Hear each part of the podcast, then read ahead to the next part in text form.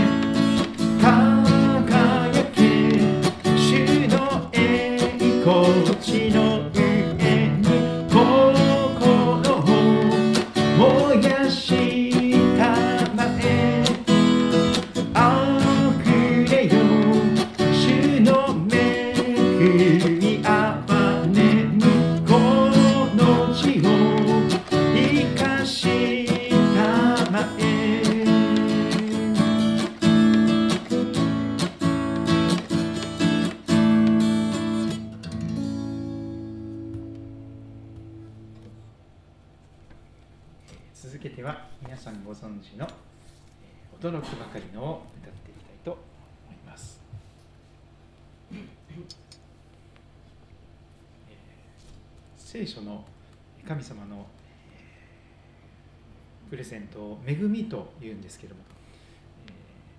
日本の,、えー、いろんな名前がありますが「めぐみちゃん」という名前もありますけれども「恵み」というのは英語ではグレイスと言いますが、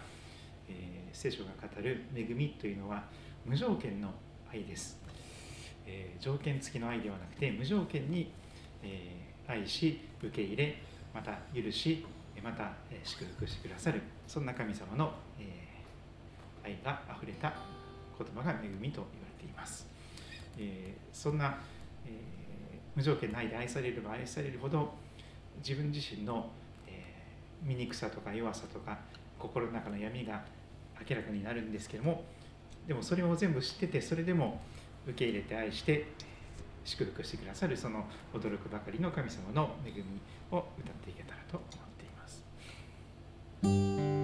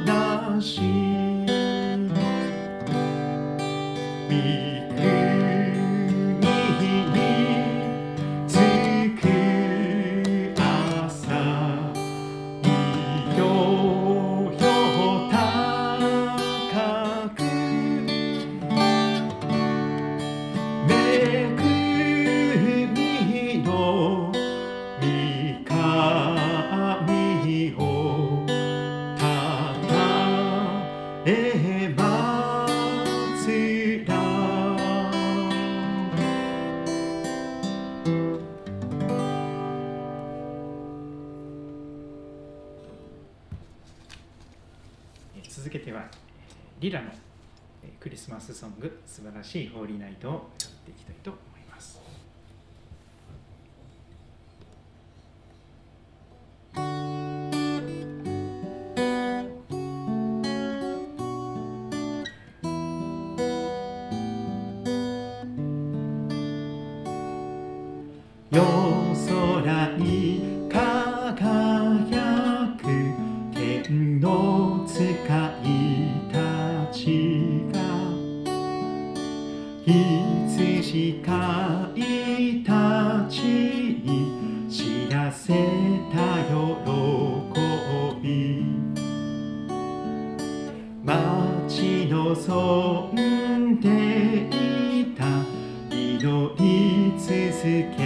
てきた。救い主が今日生まれになった。羊飼いたちの喜びは歌と変わって。星空素晴らしい堀な小さな馬子や会話桶の中で静かに眠っている救い主イ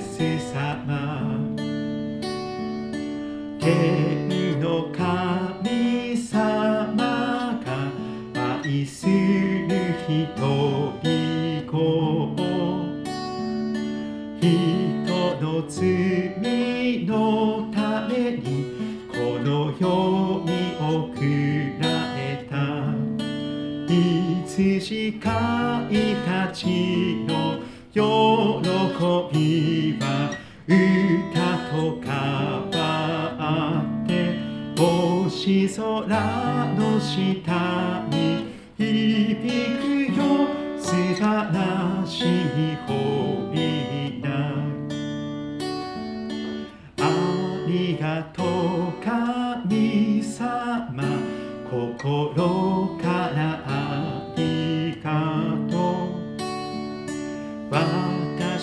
たちのためにイエス様をありがとう。私たちの喜び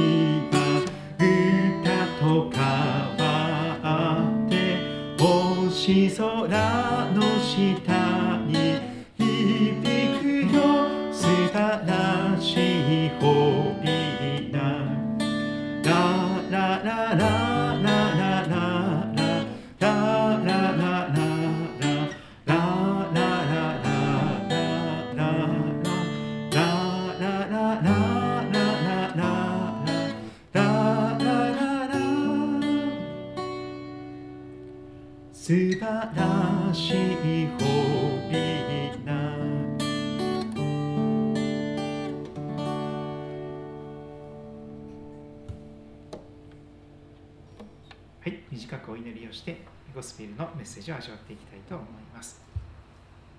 天のお父様今朝は朝はど朝は土砂降りで夜は木枯らしが吹いております。北海道や日本海側では大雪が降っているかと思いますがこの関東地域は風だけでなんとか収まっております。けれども明日の朝雪が少し降っているところも多いかと思います。神様年末年始の忙しさの中でお仕事やまた学校へ行き交う時通勤や通学の時え事故や怪我から守ってくださいますように。また神様風邪やコロナも少し流行り始めておりますがどうぞ神様このまま速やかにえこの行く年来る年が守られて良いえ年末年始を迎えていくことができますように導いてください。今度の日曜日はいよいよクリスマスの礼拝がそれぞれの地域の教会で持たれようとしていますが神様どうぞ最寄りの教会に集うことが許されますようによろしくお導きください。今日も聖書の言葉を味わっていきたいと願っています。聖書を通してあなたの素晴らしさが少しでもよくわかりますように導いてくださること。主をお語りください。しもべは聞いております。愛する主イエス様のお名前によってお祈りいたします。アーメン。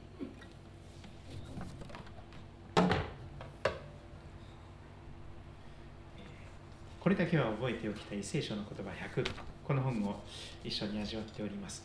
人生の旅を聖書とともに。聖書の言葉を覚える習慣。これは良い生活習慣だと思いますがあの暴飲暴食食べ過ぎ飲み過ぎ特に甘いものを取り過ぎたりですね運動不足になると糖尿病とか高脂血症とかいろんな高血圧とかそういう悪い生活習慣病という病気になってしまいますがでも逆に良い生活習慣を身につけるとどんどんどんどん元気になれます。ということで良い生活習慣をどれだけ身につけることができるかということがこの人生の豊かさに結びついてくるかと思いますが聖書の言葉を覚える習慣これは一番素敵な一番素晴らしい生活習慣だと思いますがこれを身につけると何が起こるのでしょうか。主の教えを喜びとし聖書の教えを喜びとし昼も夜もその教えを口ずさむリフレインする。繰り返し繰り返し味わっていく。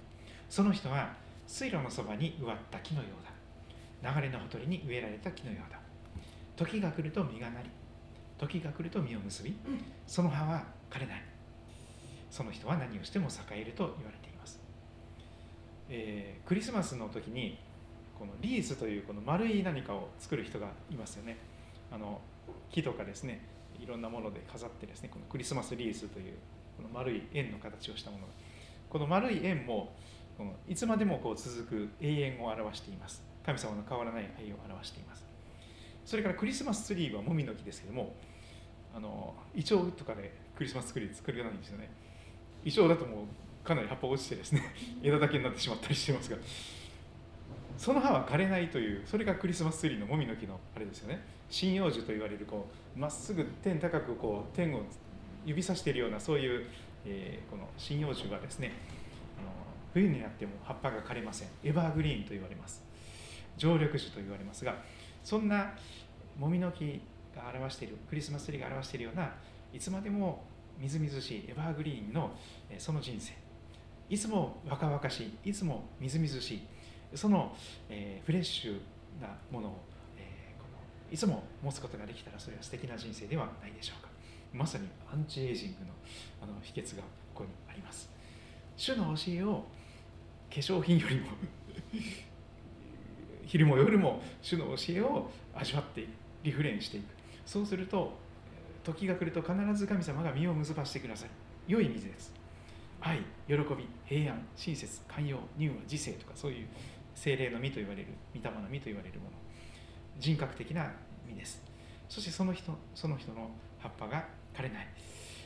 たとえ外なる人が衰えても内なる人は日々新しく若々しくなっていく。そしてその人は聖書の言葉に基づいた価値観また、えー、求めを願いを持つようになりますから何をしても栄えると約束されております。で順番に100を100の言葉を順番に見ていますがその1は創世記の一章一節でした。初めに神が天と地を創造された。この言葉から聖書は始まっています。人間が作った神々ではなくて人間を作られた神様が聖書に出てきます、人間が作った神様は日本では800万八百万ずいると言われます。学問の神様安産の神様 商売繁盛の神様なんとかの神様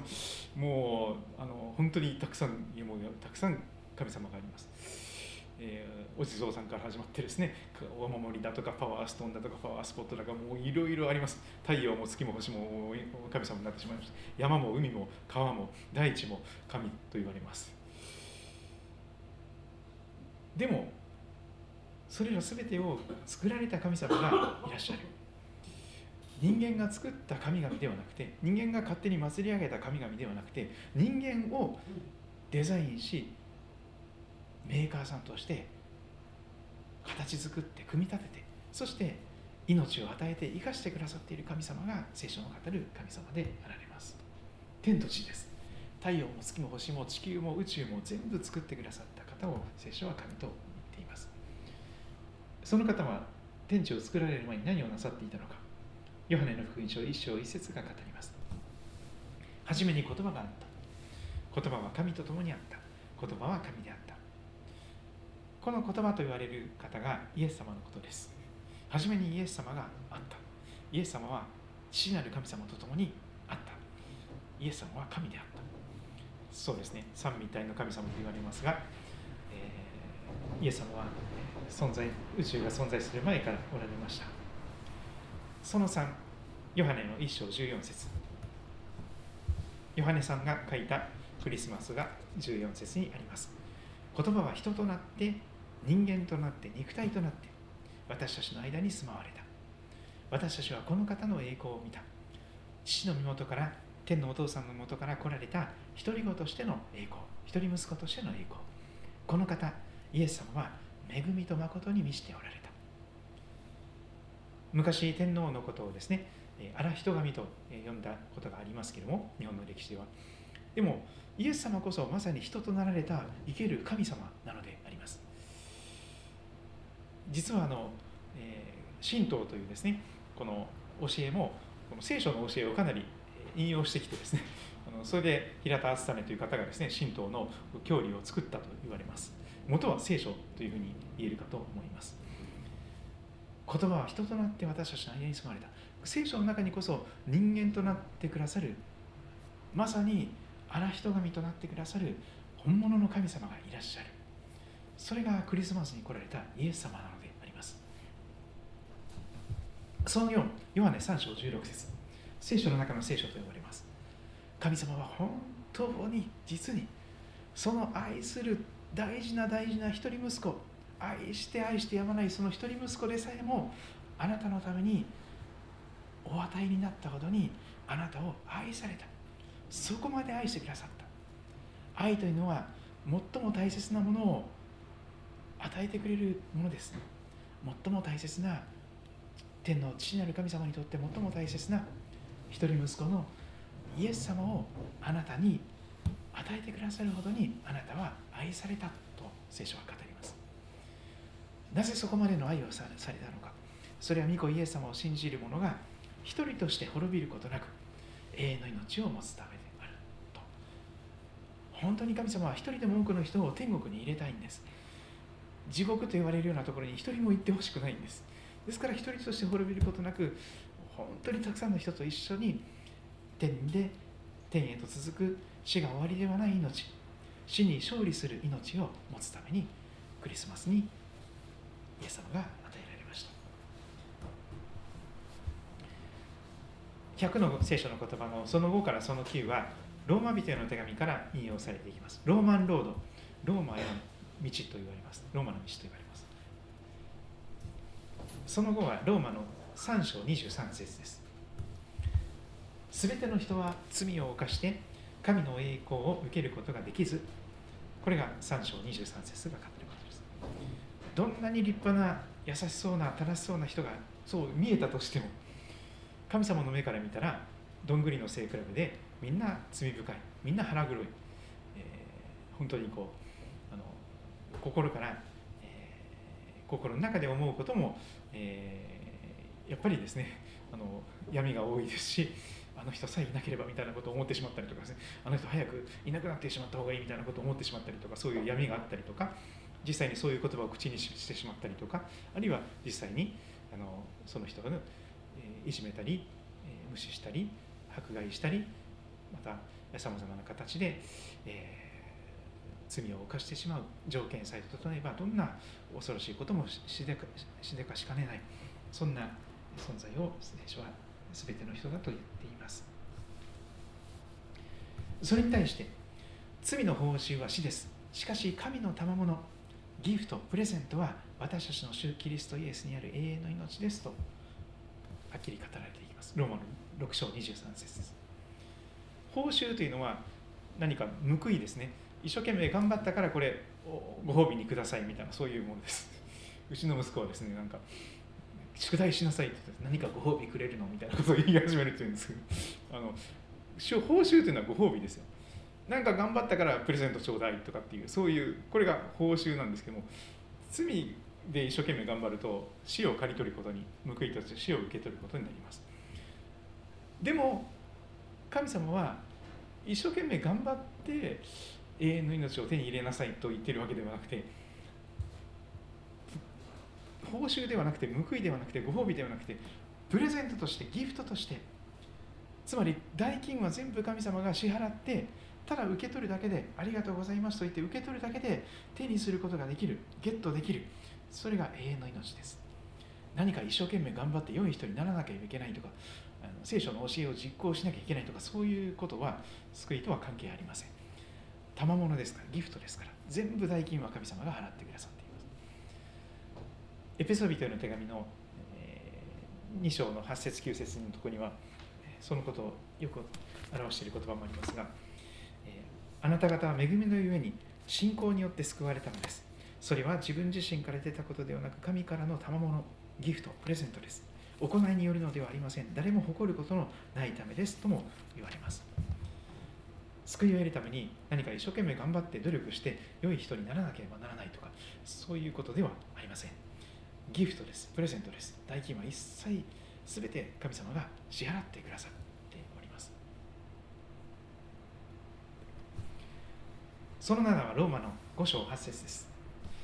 私はこの言葉によってイエス様を信じ受け入れるお祈りをしていました。二十歳の時でした。しかし私たちがまだ罪人であった時全然信仰を持ってないような神を神とも思わないの。人を人とも思わないようなそういう罪人であった時にそんな私たちのためにキリストがイエス様が私たちのために死なれた。そんな大悪党のために死んでくださった。そのことによって神は私たちに対するご自分の愛無条件の愛を明らかにしておられます。ふさわしいから愛してくれるというわけではないのです。全く愛されるにふさわしくない。値しない。にもかかわらずそれでも神様はそんな私たちを重々承知であなたという人がどういう人かよく知ってます。でも私はあなたをそれでも愛します。そういうあなたのために身代わりに命を捨てます。そこまでのことをしてくださる。とんでもないとてつもない敵を愛する。敵を許し敵のために命を捨ててくださる。そういう愛です。ローマ8章あその8ローマの10の9なぜならもしあなたの口でイエスを主と告白しあなたの心で神はイエスを死者の中からよみがえらせたと信じるならあなたは救われるからです。どうやったら救われるんですか？という答えはこれですね。口でイエス様を主と告白する。イエス様は私の神様です。と、え告白する。イエス様は死者の中からよみがえられて今も生きていらっしゃると信じるならばあなたは救われると言われます、似たようなことがひっくり返して10章10節で語られます。人は心に信じて義と認められ神様の前に正しいと認められ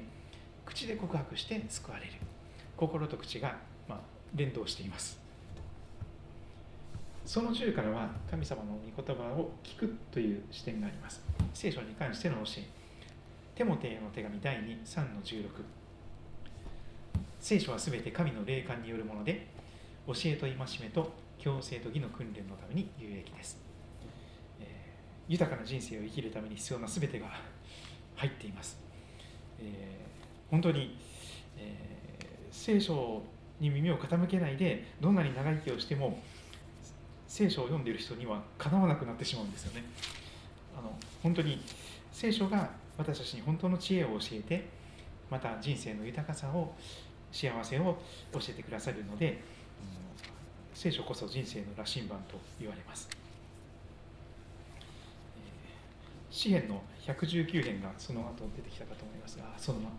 それそのもうちょっとですね。その11はヨシアの一章八節。この見教えの書、聖書をあなたの口から離さず、昼も夜もそれを口ずさめ、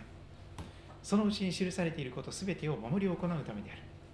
その時あなたは自分がすることで繁栄し、その時あなたは栄えるからである。吉明一章八節の言葉です。その12、詩編119編の11節私はあなたの御言葉を心に蓄えます。あなたの前に罪あるものとならないために。ブレーキの効く人生。ブレーキの効かない車。ブレーキの効かないバイクは危険です。止まれない止まりたい時に止まれない時はもう大クラッシュするしかなくなりますがどっかにぶつかって止まるしかなくなりますがでも聖書の言葉を心の中に蓄えているとそれが人生のブレーキになるんです。危ないここで止まらなきゃキッキッちゃんと止まる。あの急制度ができるんですね。急停止。それがないとですね聖書の言葉がないとブレーキ効かないそのままずーっていってしまってですね一線を越えてとんでもない、えー、視線をさまようということになりかねません、新明記6章6節がその13です。これ先週見たかですかね。私が今日あなたに命じるこれらの言葉を心に留めなさい。耳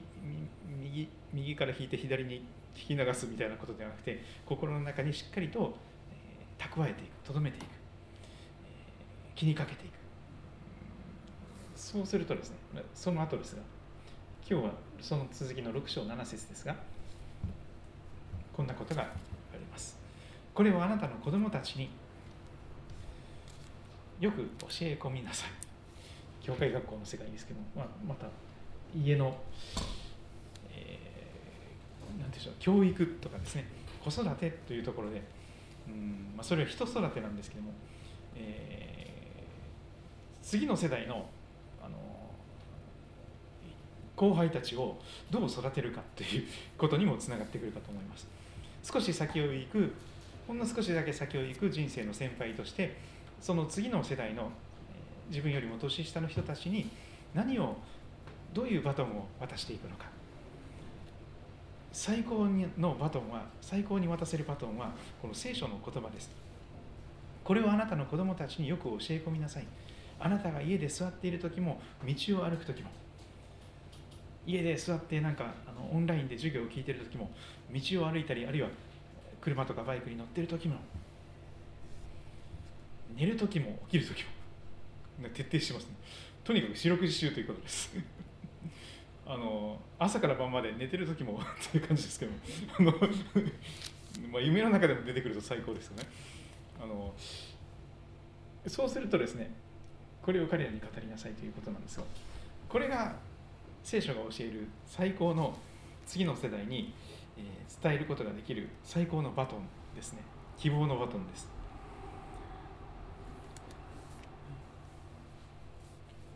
山登りが好きな人はですねあの詩篇の121編の1節2節あたりをよく覚えていらっしゃるかもしれません。日本に山登りのあの楽しさを教えてくれたのはウェンストンという宣教師ですけどもイギリスの。あの北アルプスの上高地というところに行くとですねカッパ橋とか暑さが上がる。あそこにこのウェンストンの碑があってですねそしてこのこの聖書の言葉が刻まれています。詩篇121編の1節2節です。私は山に向かって目を上げる。私の助けはどこから来るのか。私の助けは主から来る。天地を作られたお方から。例えばそういう言葉を子供にお父ちゃんが信じている神様はね天地を作られた神様だから助けてくれるんだよ。本当にそこから助けが来るんだよってそんなふうに、えー、なんかあの分かっちゃうこともできたらな。素敵ですね。またですねあの今日ぜひあのお分かちしたい。これこれなんですけど。この聖書が実はこのこんなに分厚いんですけども神様からのラブレターと言われています。もう切々と神様はどれだけあなたのことを愛しているかその広さ長さ高さ深さをこんだけの暑さに1600年ぐらいかけて、えー、たくさんの人たちを40人以上の人たちを用いて、えー、切々とこの66巻の本を書いてくれました。これラブレターです。神様からのあなたに対するラブレターと言われます聖書そのゆえんはこれなんですね。私の目にはあなたは高価で尊い。私はあなたを愛している。そのまんまですけど。I love you 私はあなたを愛している。これが聖書のメッセージなんです。これはどこに書いてあるかというとイザヤ書43の4あのそこだけでも結構ですので今日開いてみただいただけたらと思います。旧約聖書のちょっと後ろの方なんですけどもイザヤ書。今日曜日の朝の礼拝の時にはイザヤ書の9章を、覚えておりますがちょっと飛んでですね43章。イザヤ43の4というところを開いてみていただきますとこの言葉があるかと思います。旧約聖書はですね39巻があります。で新約聖書は27巻。3区27と覚えることができるということですけども旧約聖書の目次を開くとですねあの詩篇とか信玄とか伝道者の書画家というのがあってイザヤ書から預言書というものが始まっていきます。もういろんなジャンルの、えー、ものが入ってますのでぜひですね興味ちょっといろんなところをつまみ食いしていただいても良いかと思います。詩が好きな人はですね詩篇を読んでみてください。あの格言的なことが、えー、この短い言葉で一言で何かこう、えー、人生の指針を得たい時には信玄を読んでみてください。そして虚しいな何やっても虚しいな空の空だななんていうそのそういう虚しさを抱く人が伝道伝道者の将を思われると良いと言われます。画家は歌の中の歌と言われます。もう最高のラブソングです。最高のラブソングがソング・オブ・ソングスと言われるこの画家ですね。そしてその後イザヤが出てきます。今から700年ぐらいイエス様が生まれるクリスマスから700年ぐらい前に、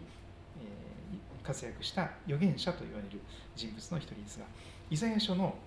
43章43章の、まあ、せっかくですから1節から4節を4節の前半のとこまで読んでみたいと思います、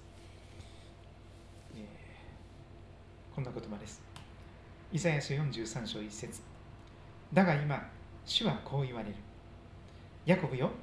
あなたを創造した方。イスラエルよあなたを形作った方が。恐れるな私があなたをあがなったからだ。私はあなたの名を呼んだ。あなたは私のもの。あなたが水の中を過ぎる時も私はあなたと共にいる。川を渡る時もあなたは押し流されず火の中を歩いてもあなたは焼かれず炎はあなたに燃えつかない。私はあなたの神主イスラエルの聖なるものあなたの救い主であるからだ。私はエジプトをあなたの身代金としクシとセバをあなたの代わりとする。そしてこの4節。私の目にはあなたは高価で尊い。私はあなたを愛している。そうです。この聖書全体が語っていることは私はあなたを愛しているという神様からのメッセージなんです。そして神様の目にあなたがどんなふうに映るのか。高い価値がある。お金で買おうとしたらもうお金で買えないぐらい高い価値。値段つけられないぐらい高い価値がある。億単位のお金を積まれてもそれでもあなたはそれ以上の値打ちがあると言われます。億男とかっていう人がいるかもしれませんがそれ以上ですね、えー、私の目にはあなたは高価で尊いかけがえのない大切な存在。いてもいなくてもいい存在じゃなくて絶対にいてほしい。絶対にいなくなってほしくない。そういう人なんです。でこれはですね神様という方がどういう方かということを考えていくとすごい言葉だなと思います。聖書の語る神様ってメーカーさんですから。メーカーさんですからあなたの全てを知っておられます。メーカーさんっていうのはデザインして設計した方なんですから。もうそれこそお医者さんよりもすごいですよね。どんな精密な CT とかあの MRI だとかそういうね血液検査だとかそういうの全部やったとしても計り知れないところが出てくるかと思いますが。だって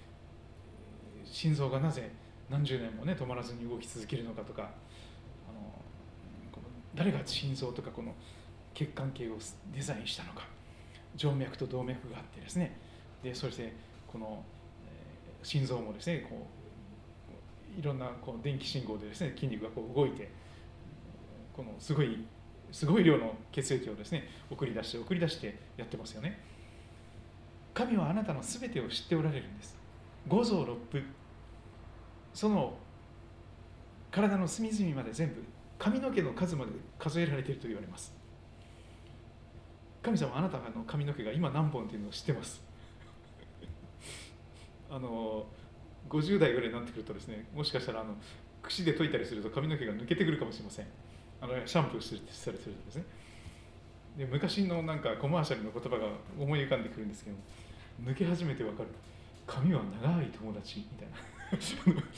髪という字をですね漢字で書くと長い友達そしてちょんちょんちょんとついてるんですよね。で抜け始めてこのちょんちょんちょんが抜けると長い友達っていう言葉がその漢字だけ残るんです。髪はやっぱりあった方がいいですよね白くなっても。でもやっぱり薄くなってしまう人もいます。私も少し薄くなってるかもしれません。これ好きで薄くなってるわけではなくてですね。抜けてしまうことがあります。でもそれでも今日今のあなたの髪の毛何万何千何百何十何本って全部神様リアルタイムでご存知です。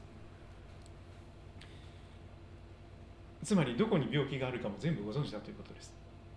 血糖値がいくらだとか血圧がいくらとかそういうの全部ご存知です。それだけではありません。皆さんが生まれてから今日まで何をしてきたのか何をしなかったのかそれも全部知っておられます。教会に来る前のあなた。教会に来てない時のあなた。全部知られています。しかも口にした言葉も全部知られています。どんな言葉を口走ったのか。その全てを聞かれてます。記録されています。さらに心の中で思い描いたこと考えたこと思ったこと感じたことそれも全部神様は知っておられます。全知全能と言われる方ですからね。あの穴があったら入りたいと思うんですけどどこに隠れても逃げ場がないんですよ。あのアダムとエヴァもそうですが神様が死者いかんというものを食べてしまって罪を犯した後はですね神様から一生懸命逃げます。神様から逃走します。逃げます。これが人間のしていることです。で神様から一生懸命隠れようとするんですけども無理ですよね。神様にとって闇も昼のように明るいんですか？ら あの赤外線あの暗視スコープみたいな あのサバイバルなんかなんかゲームみたいなあれ使ったりしますけどね。あのそういうもう暗視スコープみたいなもので真っ暗闇にいても分かるんですよ。隠れてるようで全然闇に紛れてないんです。全部見られています。一挙手一投足。全てのことが知られています。私も若い時にアホなことばっかりしてました。ある時にはですね東京の六本木に行ってですね一晩中なんか踊ったりしてました。あのいろんなことアホなことやってましたね若い若気の至りと言いましょうか。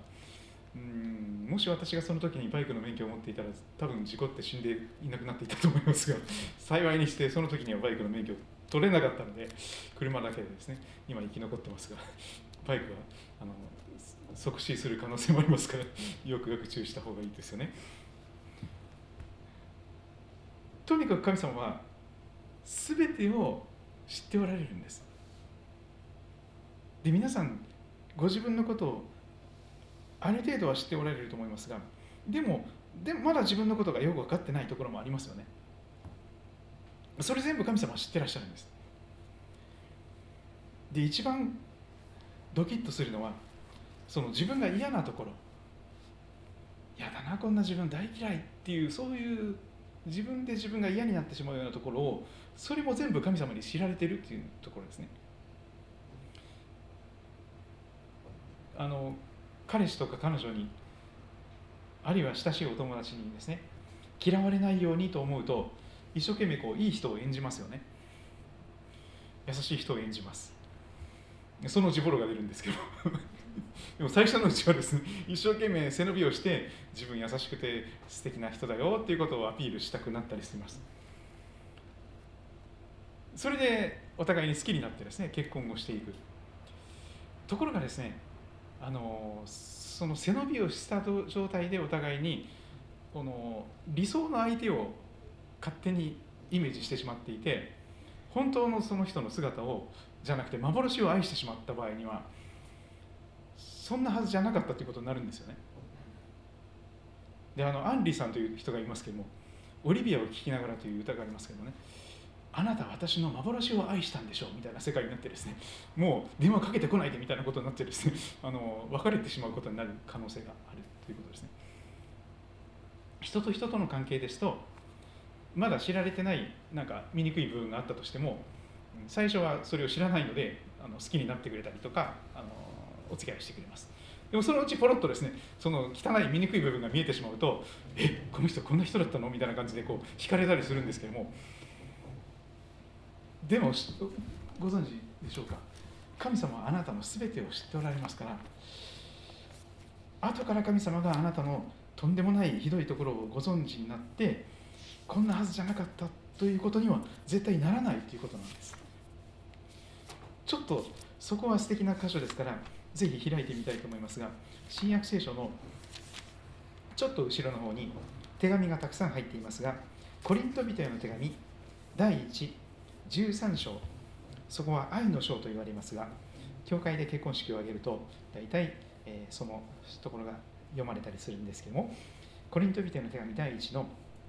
13章。そこにあの愛の章と言われる、ところですが、えー、書かれていますので、え、読んでいきたいと思います、え実は13章は12章の最後から始まっています。私は今はるかに勝る道を示しましょうという言葉でこの道を指し示してくれるという形で愛の道を語られていきます。たとえ私が人の威厳や見つかりの威厳で話しても愛がなければ騒がしいドラやうるさいシンバルと同じです。まあ特別な言葉でお祈りができたとしても愛がなければやかましい、え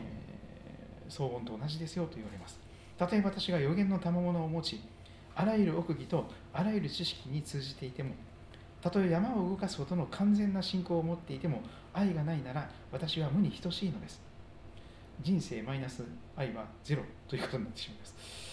たとえ私が持っているものの全てを分け与えてもたとえ私の体を引き渡して誇ることになっても愛がなければ何の役にも立ちません。たとえ私身代わりに死にますみたいなことを実際にやろうとしても自分が褒められるためにそれをするとかっていうそういう下心のある場合にはやっぱり役に立たないと言われてしまいます。そしてそこまでそれがなくなってしまうと全てがゼロに等しいと言われるその愛とは何かということが語られていきます。4節からです。愛は寛容であり愛は親切です。また人を妬みません。愛は自慢せず傲慢になりません。礼儀に反することをせず自分の利益を求めず苛立たず人がした悪を心に留めず不正を喜ばずに真理を喜びます。すべてを耐えすべてを信じすべてを望みすべてを忍びます。愛は決して耐えることがありませんと言われます。聖書って鏡を鏡じゃないんですけども本当の私たちを映し出す鏡になります。で一番分かりやすいのはその4節からのところの愛というところに愛という言葉のところに自分の名前を入れてちょっと試しに読んでみていただければ。もう恥を忍んで私が自分の名前入れますが。例えばこんなふうにですね。野松真理は寛容であり野松真理は親切です。また人を妬みません。野松真理は自慢せず傲慢になりません。もうその辺まで読むとですねダメだこりゃって感じになりますね。私はやっぱり寛容でないところもありますし親切でないところもありますし妬むこともありますし自慢することもあるし傲慢になることも多々ある。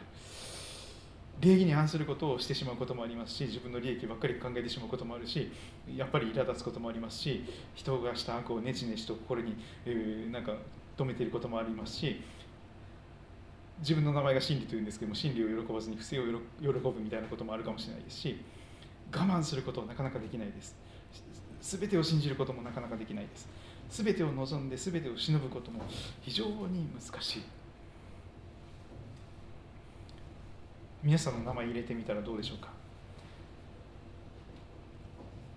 聖書が語る愛というのを持っている人はいらっしゃらないと思います。でも神は愛なんです。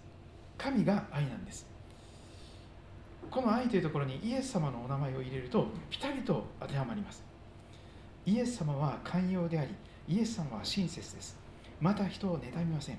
イエス様は自慢せず傲慢になりません。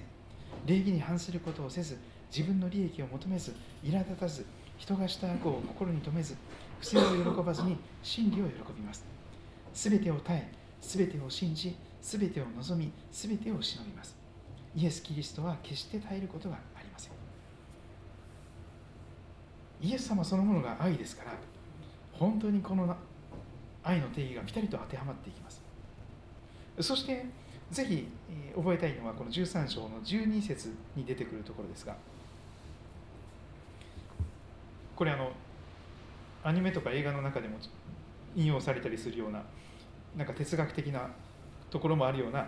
ちょっと、えー、ぼんやりしたようなですね、えー、この将来のことが語られていますがちょっと読みます。今私たちは鏡にぼんやり映るものを見ていますがその時には顔と顔を合わせて見ることになります。これ神様のことを言ってるんですけども私たちが神様を信じますとかイエス様を信じますとかって言うんですけども鏡にぼんやりと曇りガラスにぼんやりと映っているようなイエス様のようなぼやけてるんですよね。わからないです。よくわかりません。ぼんやりは映って。でもその時には顔と顔と合わせて見ることになります。やがて本当に直接顔と顔と合わせてフェイス2フェイスでイエス様の顔をその人となりを直接見ることができます。今私たちは一部分しか知りません。ほんの一部分です。あの目隠しした人がですね象の足に触ってですねこれは何ですかって言われてもですねこれなんかでっかい柱ですかねみたいな感じであの思って言ってる。でもそれ象は象だったりするわけですけど。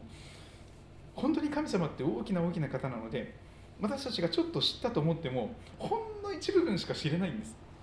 宇宙を作ったメーカーさんですからね。そんな方を知ろうなんて言ってもこのちっぽけな頭でもうほんのちょびっとしかもうほんのぼるげしかわからないんですよね。本当に部分的にしか知りません。でも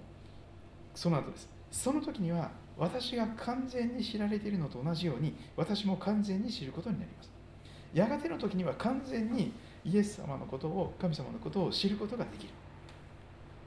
そして先立ってそれに先立って今実は神様は私のことをあなたのことを完全に知っておられるということです。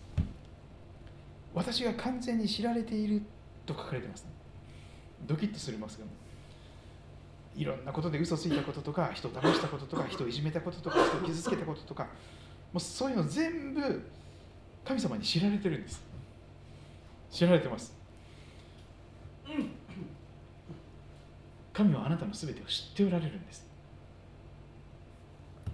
一番自分で自分が嫌になるほどの醜さ弱さ自分勝手さ心の闇嘘偽り傲慢高ぶり。だけどこれなんですよね。神はあなたの全てを知っておられて愛しがたい許しがたい受け入れがたいところも全部知ってます。それは人には受け止めきれないと思います。この人許せないとかこの人受け入れられないとかこの人もう嫌だって思ってしまうことがいっぱいあると思います。でも神様はしかし神様はそれでもあなたを愛されるんです。一番ドロドロとした愛しがたいあなたの醜い部分を全部完全に知っていたとしてもそれでも神様はそんなあなたを愛してくださっています。全部知られた状態でそれでもあなたを愛しますとおっしゃってますからその愛は変わらないんです。神様の愛が変わらない理由はそれです。初めから全部知られてますからバレてますから。もうこれ以上知られてあの困ることはありません。これ以上知られて愛想をつかされることは全くないんです。もう全部知られてますから。そこが人の愛と違うんですよね。人の愛はやっぱりこうどんなに好きで一生この人と結婚して一生一緒に生きていきたいと思ってもですね何か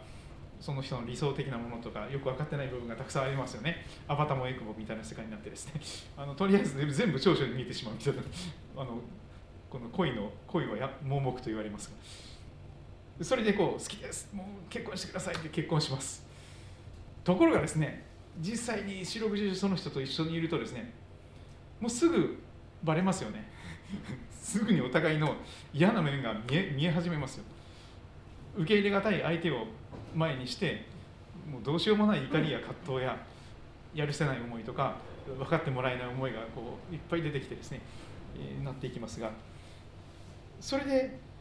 それはなぜかというと初めから完全にその人のことを知っているわけではないからです。これが神様の祝福だと思いますが初めから完全に知っていると多分その人と結婚できないと思います。人間は。そこまで愛がないんでそんなに悪い人は私は結婚してからますみたいな世界になるかもしれません、まあ、聖なる誤解をお互いに抱いて結婚をするというこれは祝福だと思います。でも神様は初めから完全に知ってるんです。あなたの醜さずるさ卑怯さ自分勝手さ身勝手さ。全部知っててそれでも私はあなたを愛するよ。完全に知っててそれでもあなたを愛するからね。丸ごと全部。だから神様の愛は変わりません。後から神様に知られてまずかったっていうことは一つもないからです。神様の愛はこんなはずじゃなかった。あなたはもっといい人だと思ってたのにっていうそういうことはないんです。初めからあなたがそんなに悪い人だということをよく知ってるよ。それでも私はあなたを愛してあなたのために十字架にかかって死ぬからねっていうそれが神様の愛です。神はあなたの全てを知っておられます。しかし神はあなたを愛されます。愛されます。ぜひこのクリスマスそんな素敵な神様の愛を知っていただけると感謝です。その神様の愛をお互いに知っている時にだけ不完全な未完成な未調整な2人が一生共に生きることも喜びとして歩んでいけるかと思います、うん、その神様の愛を知っていなければですね相手に私の全てを受け入れてと言われてもそれは無理ですしあのお互いにそれは 無理な相談になるかと思います。理想だけを押し続け合ってもですねどうにもならなくなってしまいます。カットプレッシングを歌っていきたいと思います。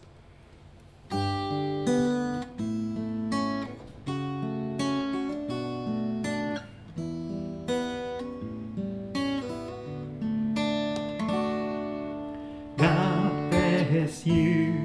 神のめくみが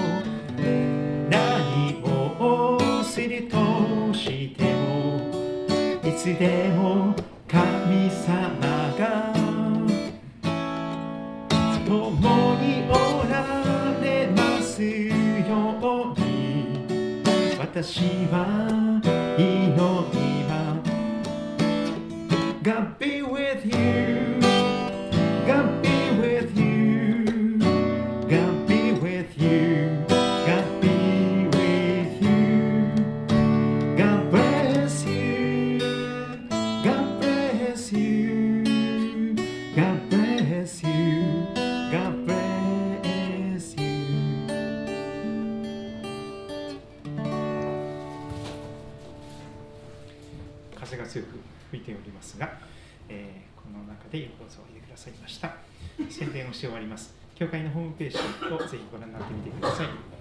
えーラブスイートラジオというのもやっております、えー今年の福音喫茶は今日までです。来週24日は、えーイブクリスマスイブになりますので、えーぜひそちらの方にご利用ください、えーイブ礼拝は19時からえ7時から8時ですね。うん1週間後の、えこの時間あちょっと早い時間帯ですね。そして、えークリスマス礼拝今度の日曜日はクリスマス礼拝になっています。朝10時半からまた夜8時から2回ほど礼拝がありますのでぜひお伝えください。まあ、残念ながらコロナの影響で あの祝会とか持ち寄りのなんかご馳走を食べたりケーキ食べたりというのができないんですけどもそれはそれぞれのご自宅であのやっていただけたらと思っております。どうしてもマスク外して食べたり飲んだりするとですねすぐそれでその状態で喋ってしまうとあのクラスターになりかねない状態がありますので、はい。えー一番近い駅は東武動物公園の駅です東口から出て、えー、古利根川を渡りますと、杉戸町に入ります、えー、駐車場もありますので、車とかバイクでもぜひお進みください。ということで、福音喫茶はこれで今年おしまいですから、良いお年をという言葉もしたいと思いますが、年末年始、行く年来る年が守られますように、祝福が豊かにありますようにとお祈りいたします。またお会いしましょう。God bless you.